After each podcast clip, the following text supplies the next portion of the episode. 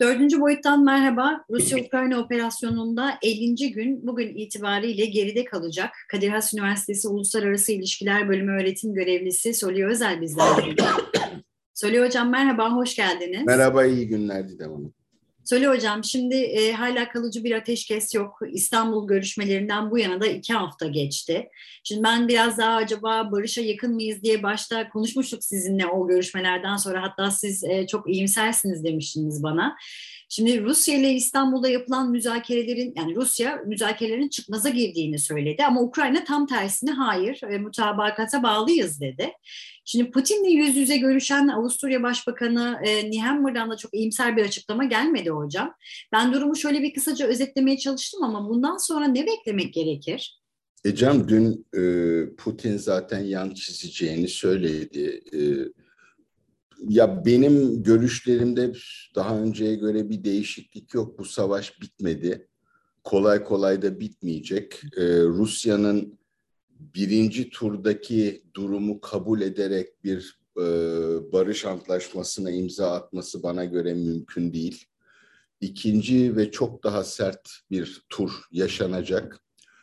Ee, ona göre hazırlıklarını yapıyorlar. İşte Rusya'nın ya doğrusu Putin'in atamış olduğu yeni generalin şöhretini nerelerde elde ettiğine bakarsanız Grozny'de ve Suriye'de gelebilecek olan hakkında bir fikriniz olabilir. Ee, Rusların bombalamış oldukları yerlerde misket bombaları bulundu. Dolayısıyla bunlar kullanılmaması gereken bombalar. Bu onun için yani barıştı, şuydu, buydu filan bütün bunları şu an konuşmak bana göre çok anlamlı değil. Rusya'nın böyle bir şeye yanaşacağını sanmıyorum. Ukraynalılar da kendi e, kamuoyu oluşturma yani uluslararası kamuoyuna yönelik mesajlarını sürdürüyorlar. Biz her şeye hazırız, biz bize göre her şey yolunda gidiyor. Onlar vazgeçtiler demeye getiriyorlar. Fakat çıta yükseldi. Amerika Birleşik Devletleri 800 milyon dolarlık e, silah göndereceğini söyledi. Ee, Slovakya'dan yanılmıyorsam MiG-29'ların gönderilmesine yeşil ışık yakıldı. Ee, batılı ülkelerin ürettiği silahları Ukrayna'ya satmıyorlar. Zira bunların kullanılmasını öğrenmeleri için yeni eğitimden geçmeleri gerekir. Onu yapacak vakit yok. Ee, ikinci ve çok ama çok sert bir e, tura hazır olmak gerektiği kanısındayım. Peki. Hocam e, Dünya Ticaret Örgütü'nden bir açıklama var. İsterseniz oraya da bir bakalım. Ukrayna'daki savaş 2022'de küresel ticaretin büyümesini yarı yarıya düşürebilir e, denildi. E, savaşın küresel ekonomiye darbe vurduğu kaydedildi. Tam da aslında sizin söylediğiniz gibi haftalardır söylüyorsunuz. Yaptırımları uygulayan da uygulamayan da herkes bu işten nasibini alacak gibi gözüküyor hocam. Uygulayan, uygulamayan ve yaptırımları koyan. Hepsi. Evet. Peki. Şimdi e, ya birkaç başka şeyler de eklendi Didem Hanım. Şimdi bir yaptırımlardan kaynaklanan genel fiyat yükselmesi var. Amerikan enflasyon oranı 8,4'e e, çıktı. Muhtemelen 2 Mayıs'ta yapacağı toplantıda Amerikan Merkez Bankası faizleri yükseltecek ve bu sefer evet. belki de 50 bas puan yükseltecek. Bunun tabii ki dalga dalga dünya üzerinde etkisi olacak, büyümeye etkisi olacak. Bir de e, fazla haber gelmiyor. Türkiye'de en azından dikkat edilmiyor ama Çin'de Covid'in patlaması, Şangay gibi 25 milyonluk bir şehrin e, kapalı tutulması, Hong Kong'daki e, salgının o şehrinde canını okumuş olması şu anda bazı tahminlere göre en azından 250 milyon Çinli şu ya da bu şekilde bir karantina içinde bunun ister ister yani Şangay'ın dünyanın en büyük limanı olduğunu da düşünecek olursanız bunun ticaret üzerindeki etkisi, üretim etkisi üzerindeki etkisi elbette e, hayli e, yüksek olacaktır, zararlı olacaktır, olumsuz olacaktır. Bütün bunlar birleşince de 2022'nin başlarındaki daha iyimser büyüme tahminlerinin dünya ekonomisiyle ilgili gerçekleşmeyeceğini göreceğiz. 2023'e de e, bu seneki hasadın çok düşük çıkması durumunda daha da sıkıntılı koşullarda girilecek gibi gözüküyor özellikle gıdada. Evet. Peki hocam buradan e, bir de Fransa'ya bakalım. Orada da seçimler ilk tur yapıldı. Emmanuel Macron ve Marine Le Pen ilk turdan çıkan isimler. E, Le Pen çok e, dikkat çeken bir isim çünkü e, farklı açıklamaları var. Özellikle başörtüsüyle ilgili bir çıkışı var. E, kamusal alanda yasaklayacağım dedi. Ama bunun da yanı sıra NATO ile Rusya arasındaki yakınlaşmayı sağlamak lazım gibi e, bazı açıklamaları var. Ne dersiniz hocam? İkinci Marine Le Pen ve partisi 2017 yılında Rusya'dan borç alarak e, seçim kampanyası yaptılar. Marine Le Pen'in e, Putin'e çok yakın ve hayran olduğunu biliyoruz. Bu seçim kampanyasında valla dilini ısırarak herhalde kampanya yaptı ve Putin'le olan yakınlığını vurgulamamaya çalıştı. E, başörtüsü konusunda yeni değil. Yani Marine Le Pen'in siyasi çizgisinin ne olduğu belli ki e, babasına göre ve kendi 8 yıl önceki durumuna göre de Fransızların bir deyimiyle şarabına epeyce su katmış olduğunu da söyleyebiliriz. Yani söylemini en azından ılımlılaştırdı. Kendi e, imajını daha sevecen bir imaj haline getirdi. İşte e, yalnız anne çocuğunu büyütüyor, kedileri seviyor vesaire ama sonuç olarak e, Amerika ya Batı ittifakına çok meraklı olduğu söylenemez. Yakın zamana kadar Avrupa Birliği'ne karşıydı. Şimdi de bugünkü haliyle Avrupa Birliği'ne karşı. O ve onun gibilerin iktidara gelmesi halinde de Avrupa Birliği'nin temel ilkeleri, işleyiş tarzı, e, hedefleri vesaire de bir ölçüde değişecektir.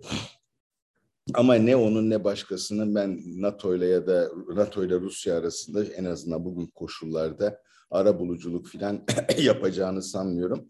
Fakat onun ötesinde tabii Fransa seçimleri e, önemli. E, ilk defa Marine Le Pen'in kazanma ihtimalinden bahsediliyor. Yapılan kamuoyu yoklamalarının iyimser olanları 52-48 Macron lehine, kötümser olanları 51-49 Macron lehine çıkıyor ki bu hata payı içindedir. E, şeye baktığınızda e, birinci tur seçim sonuçlarına baktığınızda e, sistem karşıtı sayılabilecek partilerin neredeyse yüzde 55 hatta onun üzerinde oy aldığını görüyoruz. Şimdi Macron 28 aldı, Sosyalist Parti 1,72 diyelim, 35 de Merkez Sağ Parti aldı irili ufaklı bir takım daha merkez işte yeşiller falan var. Yüzde 57 civarında e, aşırı sağ ve aşırı soldan aday olanlar oy alabildiler. Bu da bende e, Fransa'da seçkinlerle e, toplum arasındaki kopmuş olan güven ilişkisinin onarılmadığını, sisteme yönelik büyük bir öfkenin sürmekte olduğunu gösteriyor. Fakat e, daha aşırı solun adayı olan Jean-Luc Mélenchon ki o da yüzde yirmilik bir oyla üçüncü olabildi. Onun e, kendi seçmenlerine Macron'a oy verin dediği hemen hemen hemen ertesinde seçimlerin kendi seçmenlerine Macron'a oy verin dedi. Bunların kaçı buna uyacaklar onu da bilmiyoruz. O yüzden yani tırnak kemirterek e, izlenecek bir ikinci tur kampanyası olacak belki e, ikinci tur seçimi yapılmadan e, televizyonda herhalde gerçekleşecek aralarındaki tartışma ki geçen sefer Macron'un Le Pen'i ezmesinin önemli unsurlarından birisiydi. Le Pen dersine çalışmamış gözüküyordu. E, o sonucu belirleyebilir. Son son bir not. E, Marine Le Pen e, savaşın yaratmış olduğu ekonomik sıkıntılara vurguyu yaparak akıllıca bir iş yaptı. Buna karşılık e, ben dünyayı yönetmeye çalışıyorum. Kampanya gibi şeyler benim için ufak gibi davranan ya da o izlenimi veren ya da toplum tarafından öyle davrandığı düşünülen Macron kampanyaya çok geç başlayarak da çok büyük bir hata yaptı. E, peki hocam buradaki yorumlarınız teşekkür ediyorum. Şimdi ABD ve Hindistan Dışişleri Bakanları da bir araya geldi. Oraya da bir bakalım. E, ABD Dışişleri Bakanı Blinken e, Rusya'dan S-400 alan Hindistan'a yaptırım konusunda bir karar vermediklerini söyledi. Hatta bunun da ötesinde e, Rusya'nın yerine Hindistan'la ana güvenlik ortağı olmayı arzu ettiklerini belirtti. Şimdi önümüzde e, yaptırımlara uymayan bir Hindistan var hocam. Konuşuyoruz zaten haftalardır. Ukrayna Savaşı'nın e, bu noktadan baktığımızda ABD ve Hindistan ilişkilerinde yeni bir sayfa açabilir mi? Şimdi Hindistan'ın yaptırımlara uymak gibi bir yükümlülüğü yok. Türkiye'de uymuyor yaptırımlara. e, ama tabii Hindistan e, Rusya'yı kınamıyor. E, ve işte S-400 anlaşması ise bu savaştan daha önceye gidiyordu. E, ABD'nin eğer derdi Çin'in yükselişini kontrol edebilmek ve dengeleyebilmekse e, Asya'daki pek çok irili ufaklı ülkeyi yanına almayı becerse de Hindistan olmadan o işi o işi sonuçlandırabilmesi kolay gözükmüyor. Çin'le Hindistan arasındaki ilişkilerde e, pek matah sayılmaz. İşte geçen yaz Çinliler e, saldırdılar Hintlilere. Daha önce de aralarında savaşmış olan iki ülke bunlar. Ancak e, Hindistan e, kurulduğu günden beri yakın ilişki içinde olduğu Sovyetler Birliği nedeniyle Rusya ile olan ilişkilerini de bozmak gibi bir doğrultuda gitmiyor. Amerikalılar onları ikna etmeye çalışabilirler. Ben açıkçası Hintlilerin hele şu sırada e, bu kadar çabuk Rusları satacaklarını, Ruslardan vazgeçeceklerini de sanmıyorum.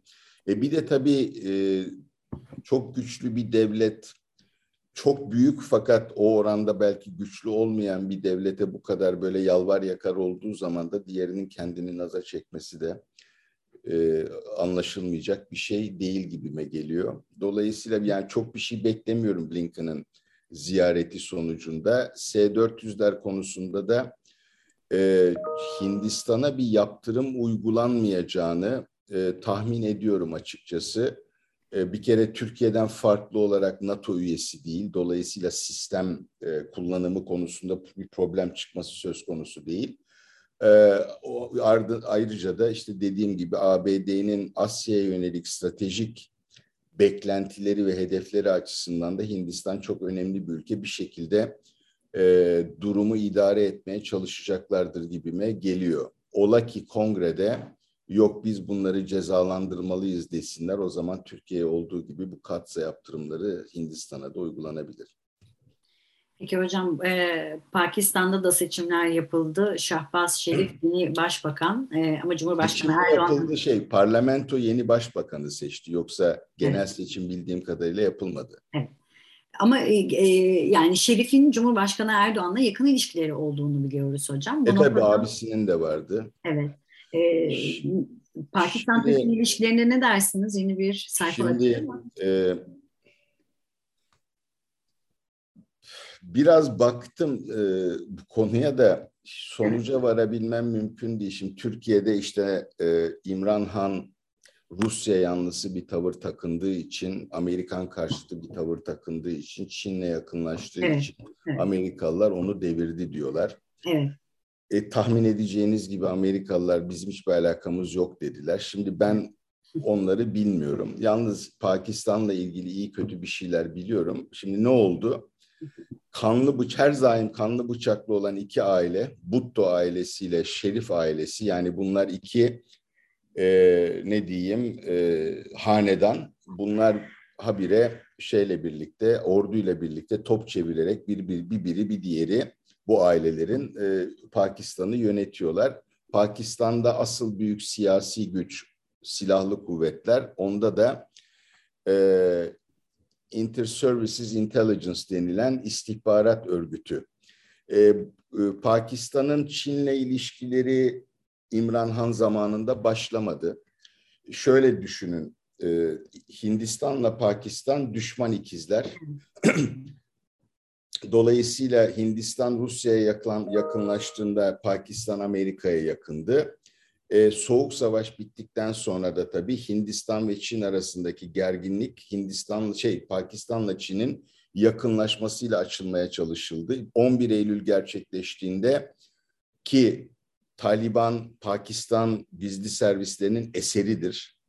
E, Taliban yönetimlerine destek de vermiştir. 11 Eylül gerçekleştiğinde Amerikalılar gidip bizim yanımızda olmazsanız sizin canınızı okuruz diye de tehdit ederek Pervez Müşerref'i e, Taliban'ı kollamayacak ya da El-Kaide'yi kollamayacak bir pozisyona ikna etmişlerdi.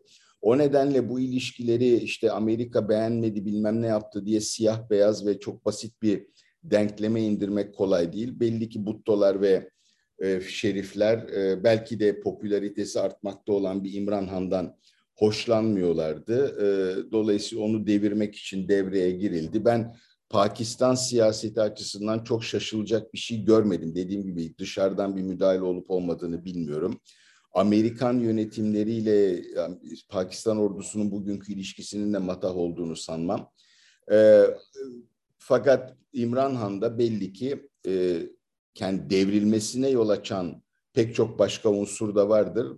E, fakat dış politika konularında sözünü esirgememeye devam edecek. Pakistan siyasetinde bir üçüncü güç olarak varlığını sürdürmeye çalışacak. Ondan sonraki gelişmelerde herhalde sanırım e, bizim de konuşmamız gerekecek bir takım e, durumlar ortaya çıkar. Şu anda söyleyebileceğim bu ama yani büyük bir cesaretle Amerika indirdi İmran Han'ı diyenleri çok ikna edici bulmuyorum. E, en azından benim baktığım kaynaklarda da bununla ilgili pek bir veri bulmadım. Sule Hocam çok çok teşekkür ediyorum. Ee, ilk, ilk sorduğum soruya e, atıfta bulunarak tekrar şöyle bir özetlersem de savaş bitmedi, kolay kolay da bitmeyecek. İkinci tura da daha sert bir şekilde e, yaşanacak dediniz ikinci turda. Çok çok evet. teşekkür ediyorum ben Sule Hocam bu haftaki yorumlarınız için. İyi günler. İyi günler. İyi günler. Kadir Has Üniversitesi Uluslararası İlişkiler Bölümü öğretim görevlisi Soli Özel dördüncü, dördüncü boyutta yorumladı. Haftaya Perşembe görüşmek dileğiyle. Hoşçakalın.